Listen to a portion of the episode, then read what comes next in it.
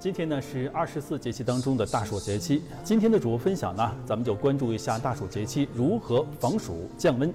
天气炎热，很多人都觉得啊，每天吹空调、喝冷饮，这是非常解暑降温的。但是这样的方式真的好吗？俗话说啊，热在三伏。虽然古人这个说法呢，可能并不是十分的科学，但三伏天的确是一年当中最为酷暑难耐的日子。嗯，这火辣辣的太阳会让我们觉得精神都不太好了，萎靡不振的，这无情的蒸发了我们身体内的水分，会导致我们的食欲呢也跟着一落千丈。那夏季到底该如何消暑呢？首先啊，我们给您点儿小建议，可以这个吃一点开胃的食物，比如说像饺子啊、酸汤啊、绿豆粥啊。另外，像暑伏天煲粥来喝也是非常养生的，像玉米排骨粥或者莲藕汤之类的都是比较清淡的。